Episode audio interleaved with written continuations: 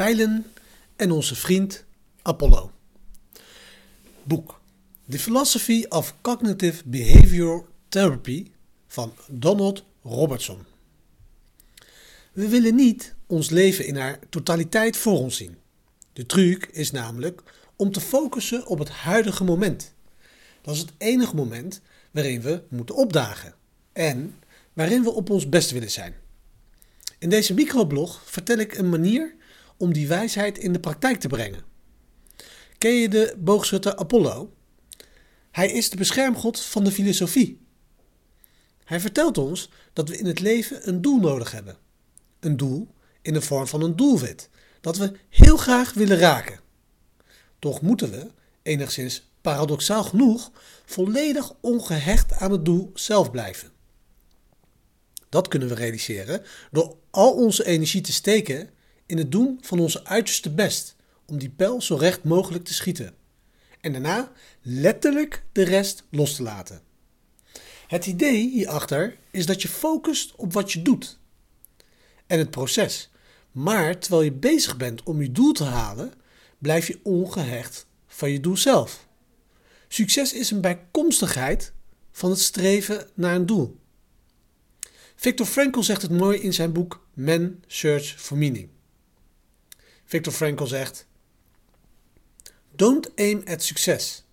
The more you aim at it and make it a target, the more you are going to miss it.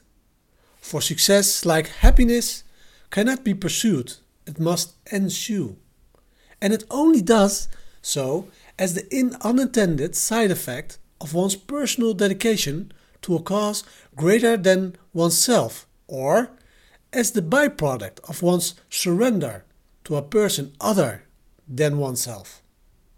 Happiness must happen, and the same holds for success. You have to let it happen by not caring about it. If you want to listen to what your conscience commands you to do and go on to carry it out to the best of your knowledge, then you will live to see that in the long run, in the long run, I say, success will follow you precisely because you had forgotten to think about it. De Nederlandse vertaling hiervan is: richt niet op succes. Hoe meer je erop mikt en er een doelwit van maakt, hoe meer je het gaat missen. Want succes kan, net als geluk, niet worden nagestreefd. Het moet volgen. En het doet dit alleen als het onbedoelde neveneffect van iemands persoonlijke toewijding aan een zaak die groter is dan hemzelf. Of als het bijproduct van iemands overgave aan een ander dan hemzelf. Geluk moet gebeuren en hetzelfde geldt voor succes. Je moet het laten gebeuren door er niet om te geven. Ik wil dat u luistert naar wat uw geweten u opdraagt te doen en dit naar uw beste weten gaat uitvoeren. Dan zul je merken dat op de lange termijn, op de lange termijn zeg ik, het succes je zal volgen. Juist omdat je vergeten was erover na te denken. Hoe meer moed we hebben om ons pijlen in de richting van onze dromen te schieten, hoe meer we zullen leren en hoe sneller we kunnen groeien. En jij? Heb jij pijlen in je pijlkoker die misschien een beetje stoffig worden? De micro-opdracht van vandaag is om een meditatie te doen. Pak 20 minuten om in stilte te zijn. Distanceer je van je gedachten en gevoelens door op je ademhaling te focussen.